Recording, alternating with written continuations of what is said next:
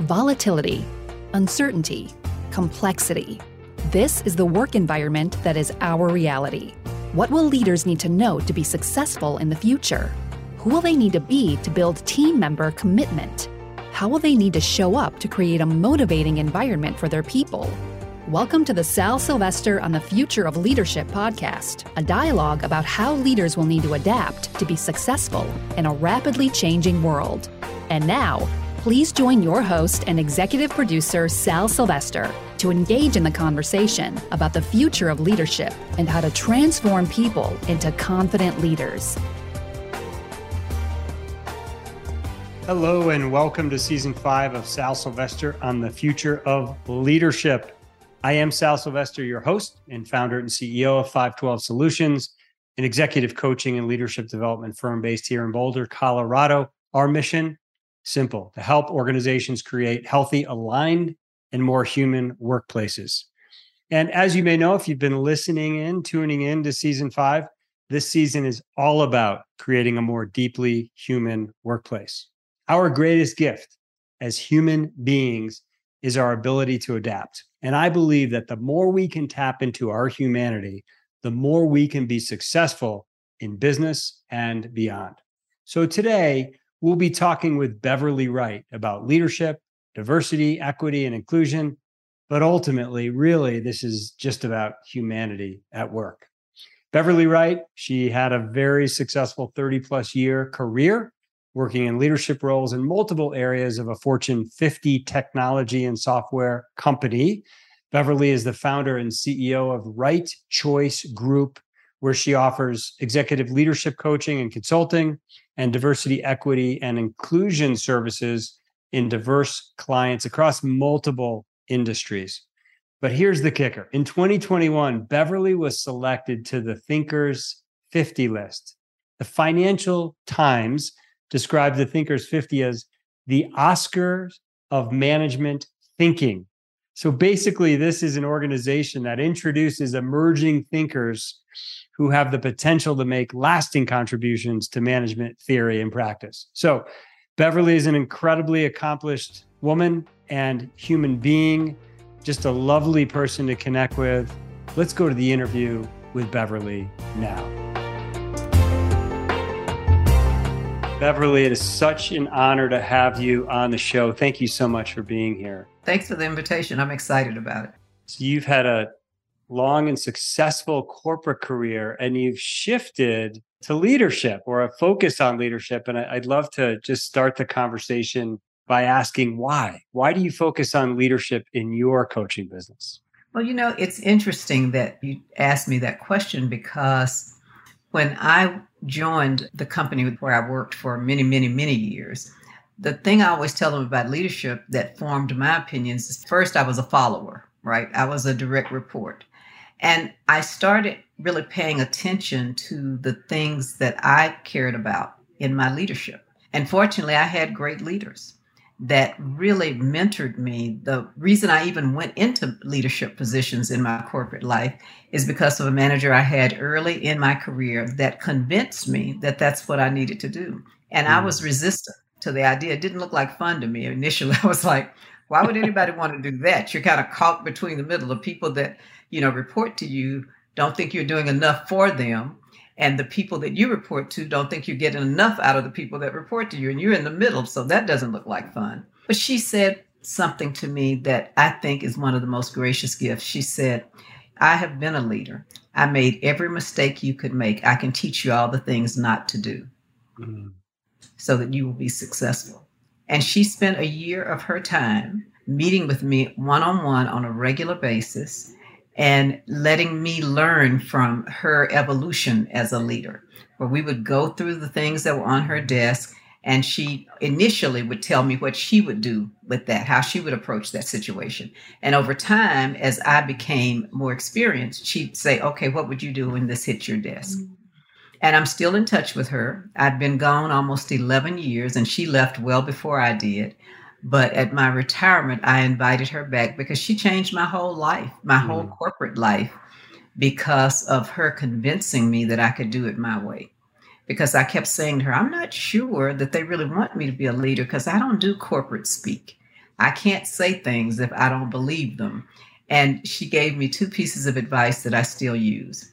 She said, You know, you have such a strong sense of right and wrong that you need to learn to pick your battles or you're going to wear yourself out from the inside. that is so true. And I still have to work on that today, but it is something I've learned to do much more effectively. The other piece of advice she gave me that I still use is you can learn from every single person you meet. You either learn what to do or what not to do. Look for the lesson. Mm. And I do that to this day, and it has been very helpful to me. And so that's the reason that I ended up not only going into leadership and then finding that I loved it, I thought it was a wonderful way to make a contribution, and that leadership has one of the best opportunities to make the world a better place. Good leaders. I love that. Yeah, it really does speak to the impact that one person can have. Absolutely. And like this is the multiplier effect, Beverly. Like this is one person yes. who dramatically impacted your life. Mm-hmm. And I think about all of the hundreds, thousands of people with whom you've impacted through your coaching and training and and leadership, profit and nonprofit is just incredible. That trajectory, change in trajectory is super powerful. Yep. But that's why I focus on leadership. And mm. I had fortunately I had the opportunity to work for a lot of leaders in 38 years. That's how long I worked at one company. And it didn't feel like it was stagnant ever because I had opportunities to change into different parts of the company all the time. Mm-hmm. And to work for a lot of different leaders, and the majority of them, the vast majority. In fact, in all of those years, I may have had two that I probably wouldn't have chosen. Right? right. But the others, I really did learn something from them. And it was just like she said, sometimes I learned things that I thought, boy, I really want to make that a part of my leadership journey. Right. Or maybe I tweak this a little bit and not do it exactly the way that they did it. But I am the person that sits in front of you today is a sum total of all of those experiences I had with mm-hmm. all those different leaders and what I learned from them. You talk about a return on people as a mm-hmm. concept. I saw that on your LinkedIn yeah. bio. Say more about that. I'm wondering if it's connected here to that. Absolutely. I'm hearing something emerge now where they talk about we need to have more humanity in companies. And I've always known that the secret sauce for any company is the people. Now, the challenge becomes is that they say that all the time they put it in their mission statement they have it on slogans and walls but they don't operationalize it sometimes i think some of them don't know how to do that because yes. really the return on people always increases your return on investment. But many leaders don't recognize that it's really not about them. One of my friends gave me this idea, and I like the way he said it. He told me he had been the uh, chief human resource officer for a couple of big companies.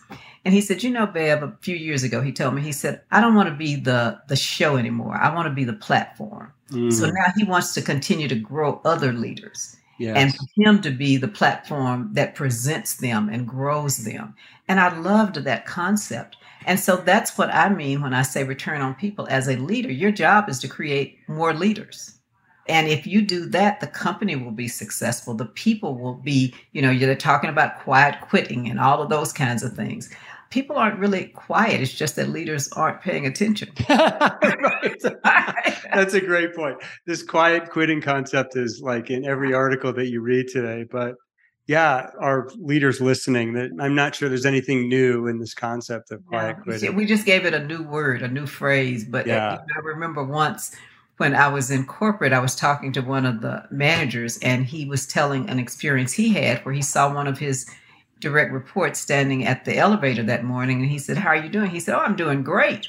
And the guy quit that afternoon. Mm-hmm. And so he said, he said, you know, I saw him that morning and he said everything was great. And I said, well, yes, because he had made a decision already to leave.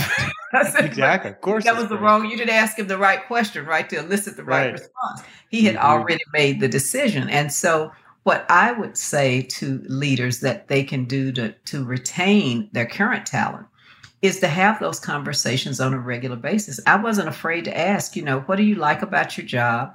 What would you change if you could? I even ask sometimes, you know, is there anything that would make you want to leave and go somewhere? What would attract you? But having those ongoing conversations where number one, they know you are interested in their opinion about their workplace, saying things like, and this was something I learned to say after one of my managers said it to me, and I was surprised by it. He said, How do you like to be managed? And I was stuck for an answer because I didn't expect anybody to ever ask me that. Yeah. And he could see, and he said, This was early in my career. And he said, Well, give it some thought. I'd really like to hear what you're thinking. And I added that to my leadership style. Mm-hmm. And I'm telling you, uh, I coached a couple of military leaders several years ago for two years, and they dropped bombs for a living. That was so they had serious business. They had to hit, be exact in everything they did. And I said to one of them one day that he should use that question. You know, how do you like to be managed? And after he used it with one of his right hand people, he came back. He's like, Bev, that is the best question in the world. He said, I have worked with this guy for the longest time. And he said, when I asked him that question, he gave me information that I don't think he ever would have said to me had I not asked him that. And in fact, the example he used was that he had two meetings that were occurring at the same time. And he said to his employee, You know, I think I'm going to go to meeting A and you can go to meeting B. And his employee said, Well, you know, I actually think we should do it the opposite, and here's why. He said, Now, Bev, I don't think he ever would have even given me his opinion if I had not started opening up to him and yes. asking him, How did he like to be managed? You know, how can we get a have a better working relationship? Mm-hmm. He even mm-hmm. said to me one day, he said, You know, I get up to go to the men's room and I get stopped every few feet with somebody asking me for my approval or opinion. And I said to him, What do you think you're doing that makes them think that you want them doing that? Mm-hmm. They're doing it because somewhere you've given them the idea that they need your approval.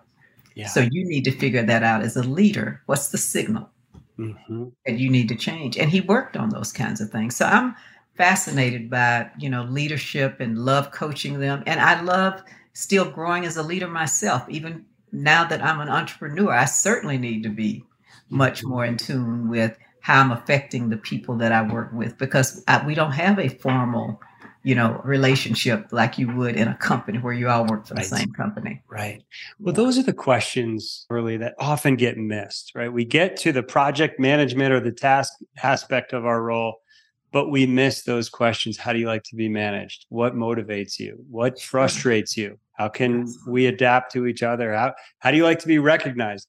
these questions go so much deeper for people and can create an environment where the quiet quitting doesn't happen, or at least you have a better sense of what's happening with people.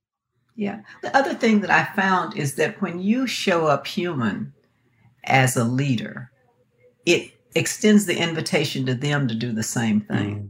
Yeah. Many times, the team I had the last 12 years, we had worked together. Most of them were, we were together for 12 years. And they would literally say to me, Bev, I want you to take off your manager hat and put your coach hat on.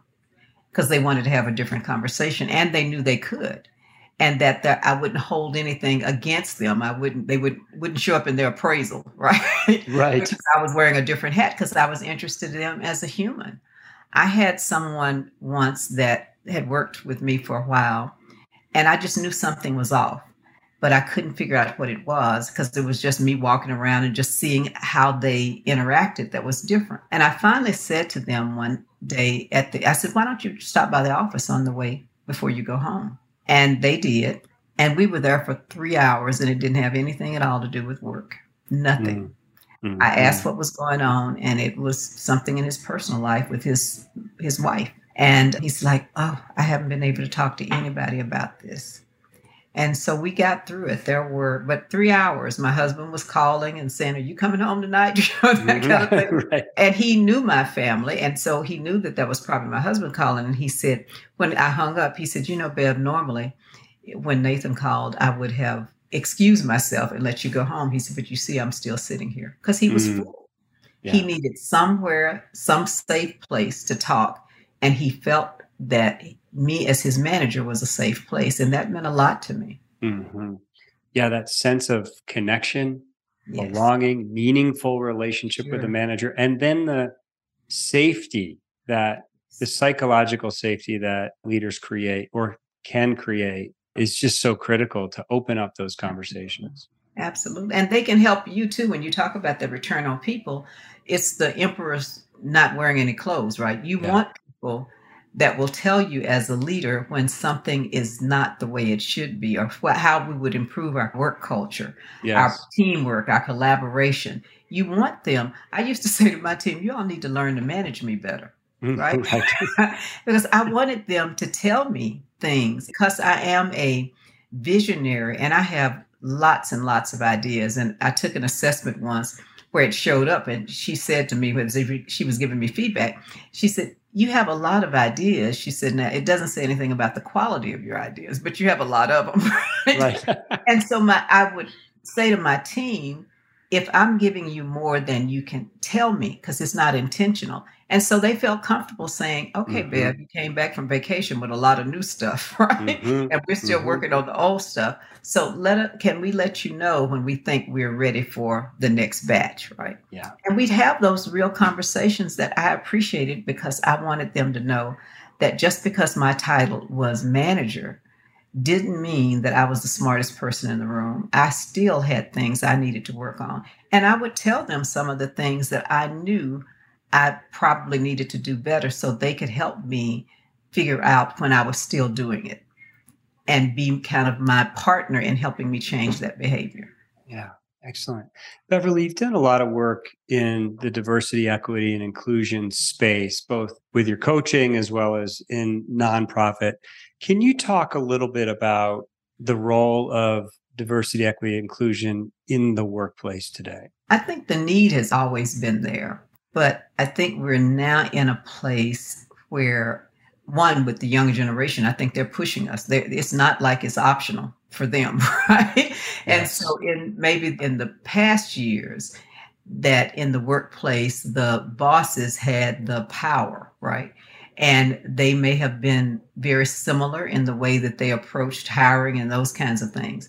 But what I see with the younger generation, I work with a lot of young leaders as well, is that they want to feel like they use this term, which was new to me when I first heard it intersectionality.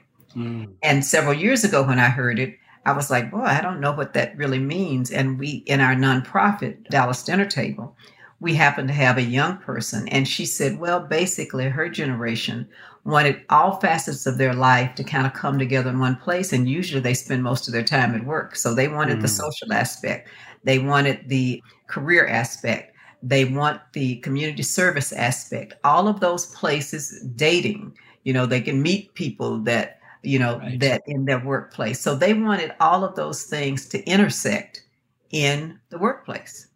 And so I am now doing uh, this be my third panel that I'm doing in November on intersectionality mm. at a mm. conference that I go to every year for women. And it has been a really popular one panel that I moderate. And we talk about the diversity, of belonging, making sure that everybody knows where their piece fits or that their piece fits wherever they want it to fit. I remember when I had a young person that had joined our company and I used to talk to the new hires. That was my area of, of responsibility was talent management and development. She had a disability, a physical disability. And as I was talking to her about her experience of onboarding and what she thought about the company, she said, I went home and I told my parents, I think I can be successful there because I see people just like me that have been successful mm. there. Mm. And so that representation matters just being able to see someone that's already been successful that has similar attributes, whatever that is, right. whether it be as you, gives you the idea that you can be successful too. Yeah. So we have to have, you know, that whole thing about diversity, equity, and inclusion. And I think the term has been kind of overused a lot for some people because they think it's just a slogan, but it's up to leadership to make sure it's not that. Yeah for sure. Can you talk a bit about because I think you're right, like DEI or variations of that, diversity, sure. equity, inclusion, belonging, like they are maybe the the buzzword and it seems like it's at least on paper a priority for many organizational boards right now. maybe make the distinction between what those words mean. What's the difference? It's not enough to just have diversity. No. In no. our workforce, we also have to have equitable situations. Maybe you can talk about with the meaning, if you will, of those Sure. different words. Well, you know, diversity really is you can have diversity without having equity or inclusion. right, right. And so that is something that is fairly easy to achieve. You just have people that represent different groups in the mix, so to speak. But that doesn't mean that they have equities. As an example, you've probably seen the picture that they created, and it's been a long time ago, where you have the person trying to look over the fence Mhm. and you have somebody that is taller, so they don't need any assist to be able to see over the fence. And the image is where they're looking at a baseball game, say. right. But the taller person has the advantage because they can stand flat footed and look over the fence and watch the game. Next to them is a younger person that's shorter and they need an assist. They need to be standing on a step or something that helps them see over the fence, and they can't do it without assistance.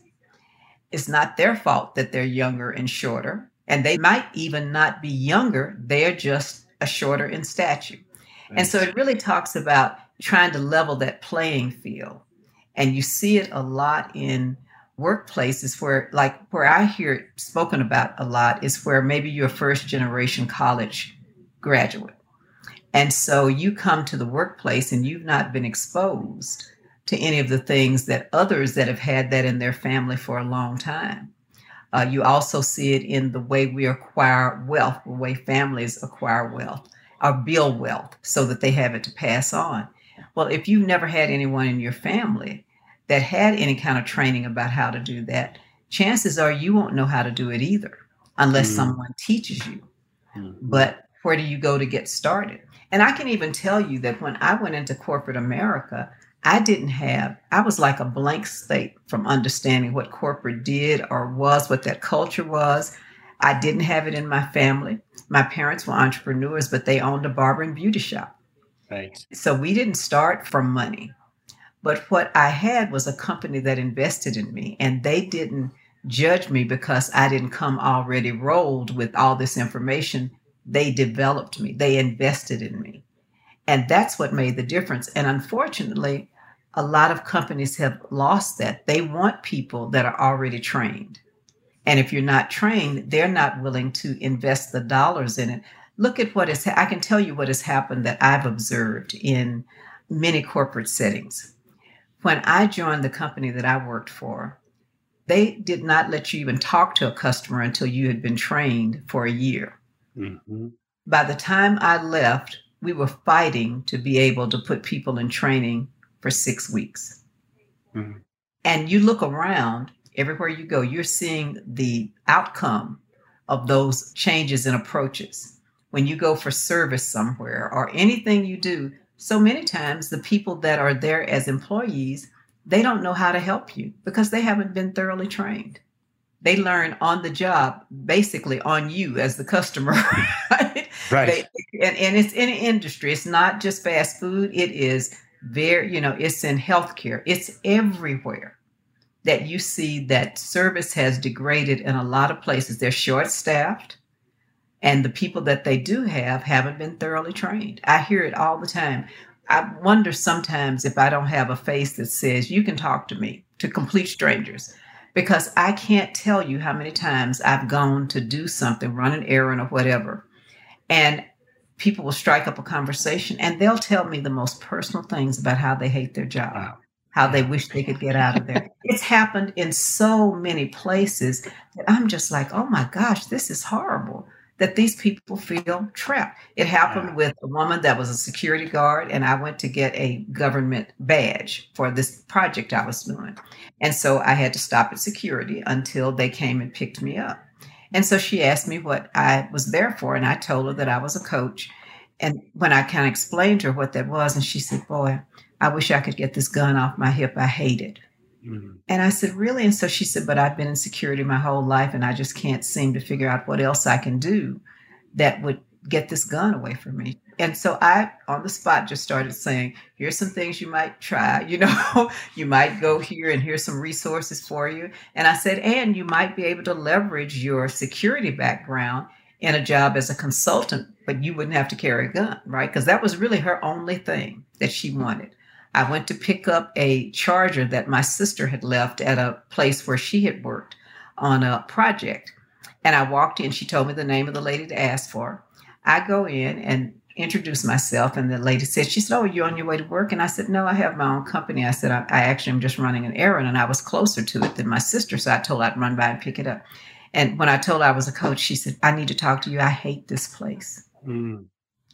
I mean, I'm seeing that so many places. I'm thinking, what is going on around leadership and workplace culture that I'm running into these complete strangers that are telling me such personal information? Yeah. Probably because they think they know they'll never see me again, right? That that's probably it. Because I'm literally just going safety, right? Yep. But who are they not talking to? When my husband was in the hospital, I noticed that he was, I won't even say where he was, but we were at a health place and he was having a procedure several years ago. And I was the last person left in the waiting room waiting for his procedure to be over. And I had noticed several times when we had been in this man's presence that he was so caring to all of the people that were there. He spoke softly to them. Most of them were older and he was just so caring. And so I was the last one and he came over and he said, What is the name of the loved one that you're waiting on? And I told him, he said, let me check and see where they are on the procedure and I'll let you know. He came back. He said, he should be through very soon and everything is going fine. And I said to him, I said, thank you so much. I said, you know, I've had an opportunity to observe you several times and I'm so impressed with how caring you are to all of the people that you support. And I said, I want you to know that I really appreciate and I'm sure the others do too. You know what his response was? He said, I wish my manager would tell me that. Mm. Yeah. And I was like, wow. it is like, mm-hmm. so, you know, you see the theme that I've run into just randomly where I'm not even expecting those kinds of things. And so yeah. when we talk about return on people, when we talk about diversity, equity, and inclusion and belonging, all of those have the same thread through them. We've got to have more humanity as leaders because people are yearning.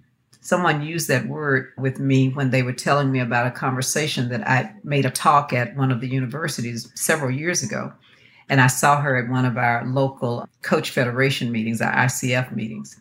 And she said, Bev, they really enjoyed your talk. And she said, So many people know you. She said, and they are yearning for what you offer. And the word yearning just struck me so differently. Not they want it, they enjoy it, yearning. That's a whole different mm. emotion. Yeah. It's so interesting. I just wrote a book that came out back in February called The Deeply Human Workplace. And we've touched on so many mm things that are in that book. But what I'm hearing from you is the thread in all of these themes from today is really about humanity. Exactly. And whether it's diversity, equity, inclusion, whether it's people feeling like they matter, whether it's creating a safe environment, whether it's return on people, what the theme here is the threat of people, of humanity at work, ultimately. Absolutely. Absolutely. I will tell you the reason that I got into coaching in the first place is I went to a conference in, I think, Toronto early on when I was still learning how to spell coach. I went to this conference, and I mean that really, right? And so we were there. The conference was great. We had a lot of great sessions, and we had service people in the food hall every day and that took good care of us and so forth.